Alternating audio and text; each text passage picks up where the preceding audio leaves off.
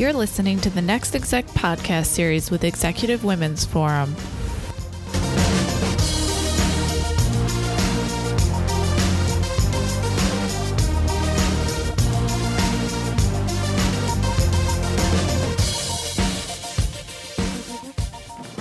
Today's host is Candace Camp. Candace Camp is a Senior Director of Cybersecurity Insider Threat Program at GE. Candace has developed a robust and leading edge insider threat program. She has developed the strategic vision for insider threat and has developed it as a product protecting 300,000 employees and $1.22 billion in revenue. Her passion for the protection of intellectual property has led her to be a thought leader in the space, baselining with industry peers, leading industry task forces, and most importantly, developing a talented team of investigators.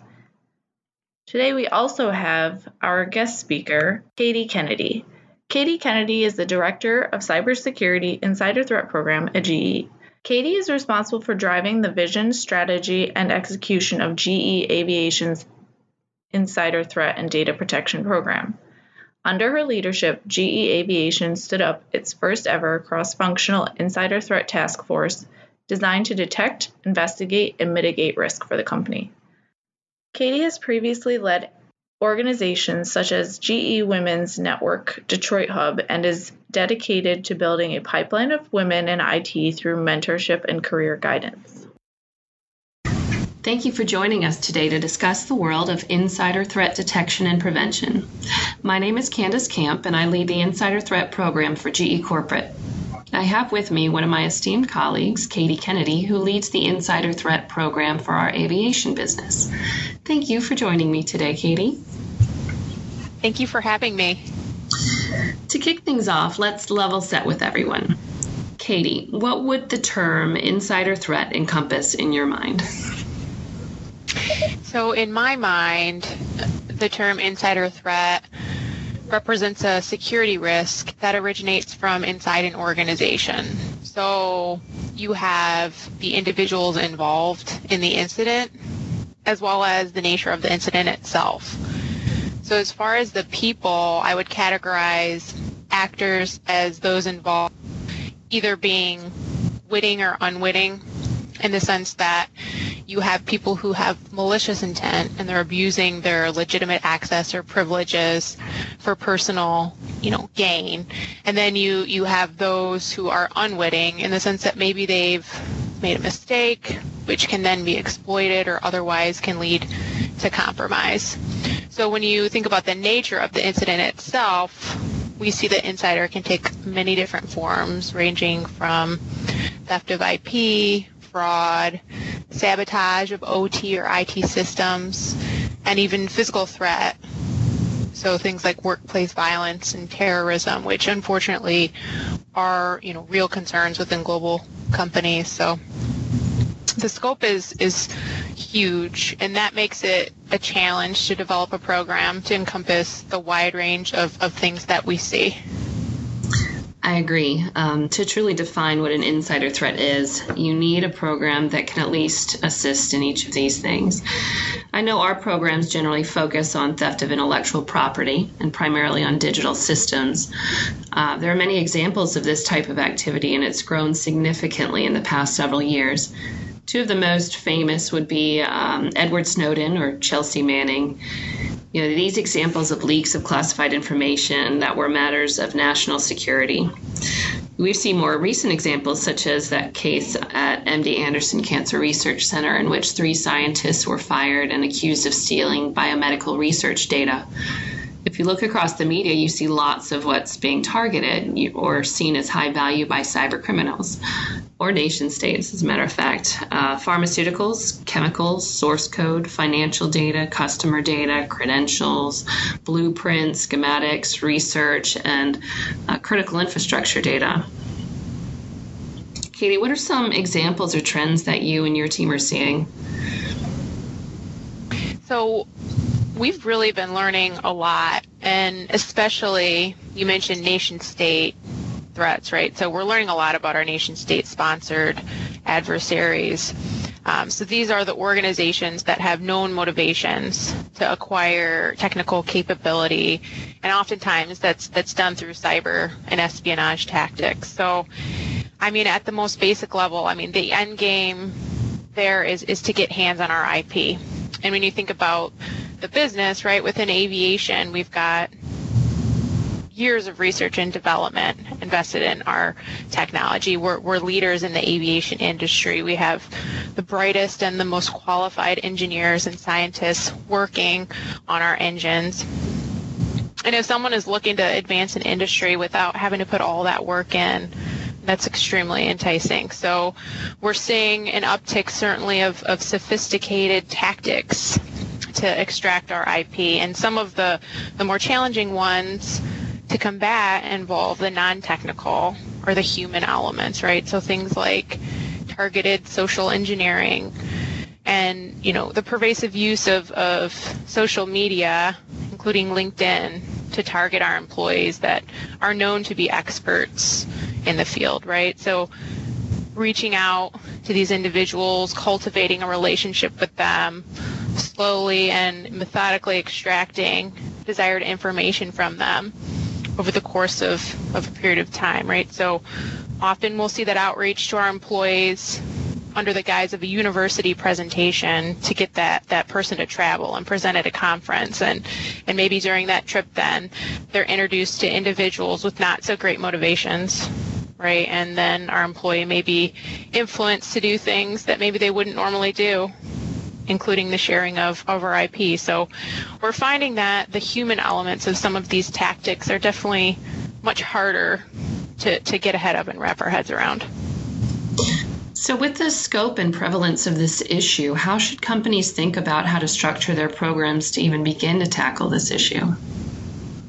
That's a really good question. So, scope to me is is is the issue, right? You can't operate in a vacuum if you want to make an impact cover the breadth of, of this problem. So we've actually made some really great progress by standing up an insider threat task force that has representation across many different functions, including cyber, where my team sits. But we also have representation in global security, HR, legal, privacy, labor employment, compliance, engineering, right? So as a task force, we're all working together as, as, as a cohesive team on the end-to-end investigation.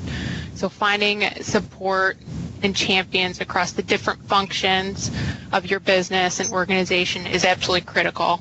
And making sure that the teams are communicating cross-functionally throughout the, the entirety of that investigation as well. So I know um, in our, our day-to-day lives it's really easy to get siloed and kind of stick to your reporting structure and talk to your peers. How how did you go about achieving getting buy-in from all of these different organizations? So we were kind of forced to. I mean um, we unfortunately did experience an incident that was, I'd say, the, the driving force behind our idea for the task force. So prior to this, as, as you mentioned, we were a bit siloed or segmented, right? So each of the different functions worked on their piece of the investigation um, and kind of handed it off to the next person in line to do their part, right? So we could have probably done a better job of talking to each other throughout the entire life cycle of the case. I'd say we probably weren't connecting dots like we should have been.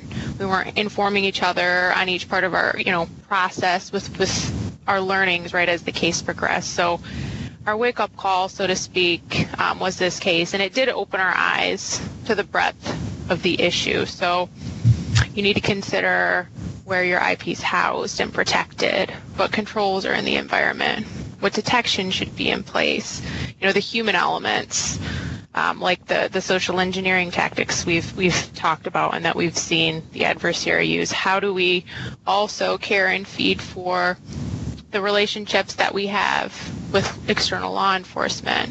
What do our relationships with our JVs or our third parties that, that have access to our data? What what do those relationships look like? What is the education we need to be delivering to our employees about about the risk, right? So policies and procedures, what ups, what updates should be made there. It's it's such a complex problem with so many different moving pieces that it, the pieces that are owned by so many different functions.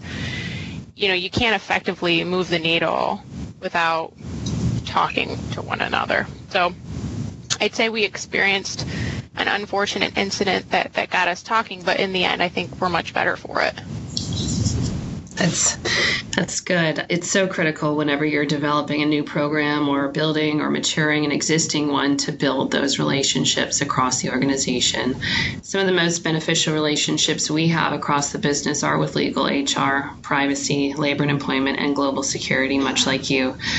Uh, with the indications indicators of insider threats being so broad, these things could come from a multitude of sources. Uh, we sit in the cyber world, so we'd see indicators like data moving to personal email or to removable media. Um, if someone were acting in a concerning or hostile manner, that may never come across our desk, but may be a huge indicator that they would they may become a threat. So that behavior, while not noticed by us, might be noticed by a manager and reported to HR to global security. So if we didn't have those relationships built, we may not see the individual threatening or threatening to ruin a project, and then being able to correlate that with sending of project files to an unknown or personal email address. And those two things need to be detected together to really have that context of the risk. Um, Katie, we've talked a little bit about what an insider is and how to go about forming a unit to detect and prevent insiders. What are some key steps that companies can take to establish an insider threat program?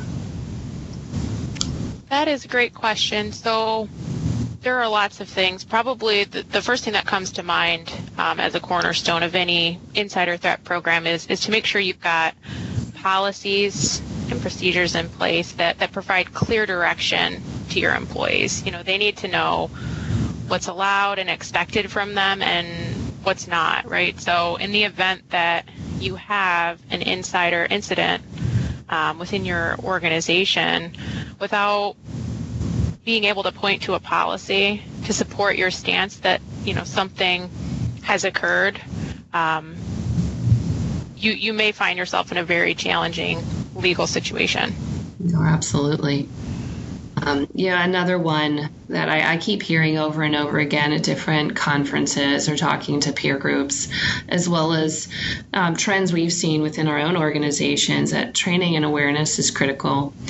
So, like like I mentioned, and you have too, there's signs of insider threat that would never show up on an digital system.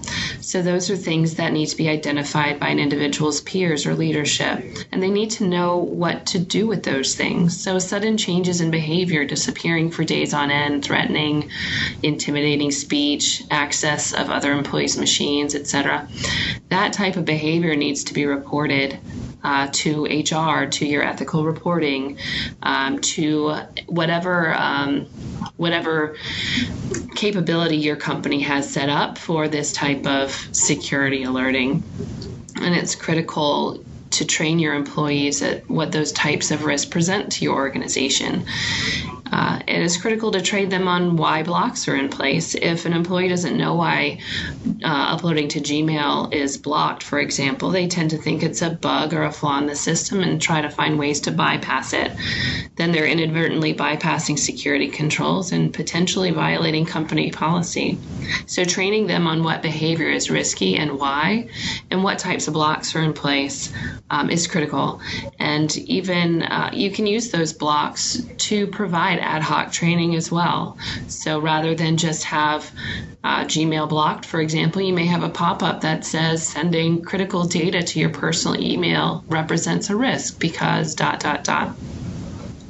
Um, so those blocks can also aid in training. Now, I hear everyone saying that training and awareness are critical and so important, but it's often one of the most difficult things for companies to really um, feel good about, like get to the point where they're comfortable with. And there's always a desire for more, it seems. Yeah, I totally, I totally agree. I mean, training awareness, it's foundational to any insider threat program. I, I'd say, you know, most people are going to fall into that category of unwitting, right? And, and making a mistake that could lead to compromise. You know, people generally aren't intentionally putting the company at risk, right? So getting ahead of that by providing training and awareness to folks, right? People are just trying to get their jobs done. They don't necessarily understand how some of these actions could be risky for the company. So I totally agree. The uh, the other thing I'd say um, that you'd need to consider would be access, right? So access control and identity. I mean, this is like as basic security as you can get, but it still can be pretty challenging for some organizations. So, I mean, overall, people should be restricted to only the data they need to do their job. You know, over provisioning um, can very quickly result in data loss. I'd also say you, need to be able to map accounts to individuals. So things like shared accounts, service accounts, those can present challenges if they're not managed correctly. So there needs to be tracking of accounts and, and solid password manage, management, right? So for example, if your users have the ability to create local accounts on their machines, there needs to be a mapping of those accounts to the machines and to the actual unique user, right? So when, when you're talking about concerning behavior and potentially impacting someone's livelihood or employment, you, you really need to be able to attest to the fact that you know, you know, what user is performing the concerning action.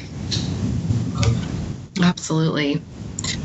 You know, I'll add since we're in the cyberspace, uh, systems and tools tend to be our bread and butter as well. So having a DLP tool that gives you granular visibility into data movement is huge. And being able to correlate that data against other data sets provides you with more context. So ideally having a user entity behavior analytics tool or a UEBA tool is best as it can allow you to look for anomaly based, signature based, and identity based indicators. So, in layman's terms, you could create an alert when an individual downloads a file from a critical server and then blind carbon copies it to their personal email address. And if they happen to be on some sort of HR corrective action and they're uploading their resume to competitors' websites, each of those things in and of themselves might be risky, but having that full picture together and the totality of those triggers really uh, provides infinitely more value and context than the others. Um, we're also able to look for anomalies in a user's behavior. So if they if they email two files a day every day for six months and then one day they email 300, that may be something that we'd want to look into. Yeah, I absolutely agree. So another thing that, that comes to mind as, as an item for consideration would, would be a solid case management tool. So we talked earlier about all the different people that are involved in investigation across all the different functions, right? So managing and tracking the work being done on any given case and all those different moving pieces. That's a lot of balls in the air and to be able to know who is doing what is is key to staying organized and especially when you're in the throes of an impactful investigation where everybody's moving really quickly.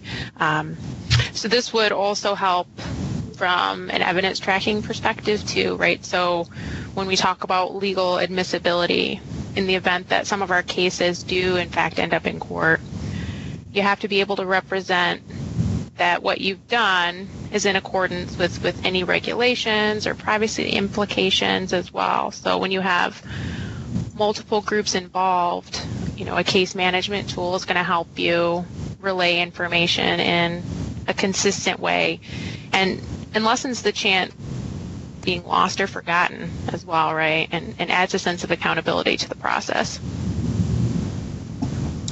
It makes a lot of sense. Uh, in the real world, there's always leadership that needs to be updated on an ad hoc basis, and to be able to log into a case management tool at any given point it really allows you to relay the current status of an investigation, which I found extremely valuable. Yeah, definitely, definitely. Another element that, that I would say that would be critical for, for an insider program is your relationship with external law enforcement. So making sure that you have a strong relationship with these external entities. I mean, some of our most egregious and impactful cases that we've worked as a task as a task force have been brought to us in the form of intel from external agencies. Um, you know, sometimes about our employees' involvement in compromising activities that occur outside of our four walls of GE, right? So when you think about indications of risk and the different forms that they can take, to your point earlier, not all of those can be fed necessarily into you know a, a, digital alerting system. So you you really do need to care for and feed those relationships with these external partners because there's a lot of value to be realized there especially when you're trying to paint the broader picture of risk in your organization and understand that that true risk landscape that you're up against absolutely now, the other important item to make sure you have in place is knowing where your critical information is. So, what is your critical information landscape?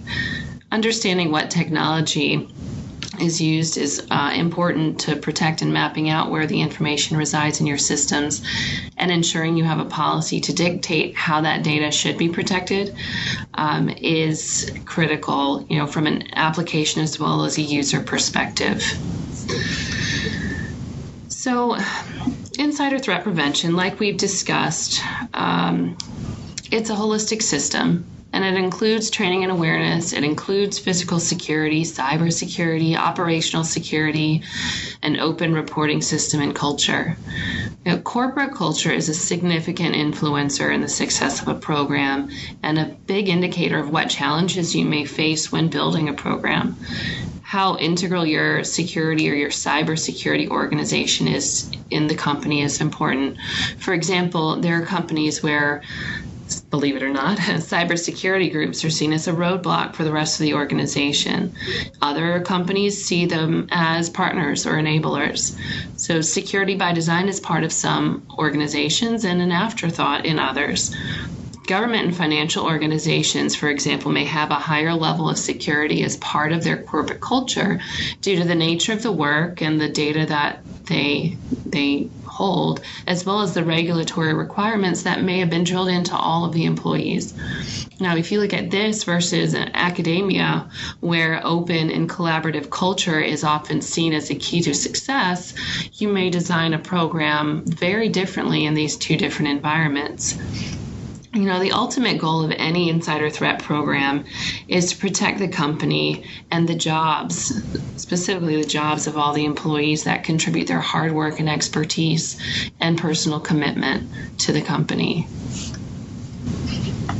Yeah, I absolutely agree with the ultimate goal that you've described.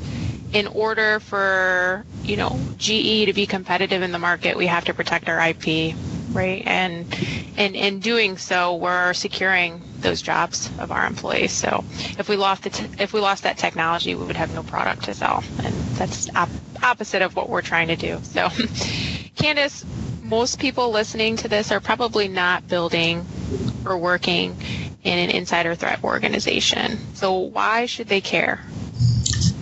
You know, ultimately, it's important to know that the threat is real. Um, you've heard the term see something, say something. There are signs of insider threat, like we've said, that never show up in a digital system. These indicators are things that that you as individual peers would need to report. Um, it's so difficult. We people by nature hate reporting other people, especially their coworkers and friends, um, especially when they don't have real evidence of wrongdoing. But these sudden changes in behavior or you know hostile or threatening tones or um, you know things that just don't feel right could be indicators of a greater risk um, and reporting those to the right teams to investigate can only help the situation. If they're not, if there's no wrongdoing, it's not going to harm those individuals. Um, so I would just say that be aware, be on the lookout, and if you see this type of behavior, report it to your internal reporting system or HR or your cybersecurity team. All Right. I would echo your statement, right? So if you see something, say something. Data protection needs to be part of our day-to-day operations of of any company, right? It has to be top of mind for everyone and I think sometimes employees can feel like cyber like you said, right, or things we're doing from an insider threat perspective when we roll out new controls, for example, you know, reasons behind why we do what we do may not always resonate. So uh, the threat is real, and know, our teams experience that every day through the cases we work and the things that we see. And for others who are just trying to get their job done, it can get lost or feel like we're just making their jobs harder. So standing up a program like what we talked about here today with, with policy, education, training, awareness, in addition to those technical controls, right? You can hopefully help everybody come together and realize that ultimate goal that we're trying to stay competitive and we're trying to protect the company. And in doing so, we're protecting the jobs of all of our employees. Great. Thanks so much, Katie, for talking with me today. Thank you for having me.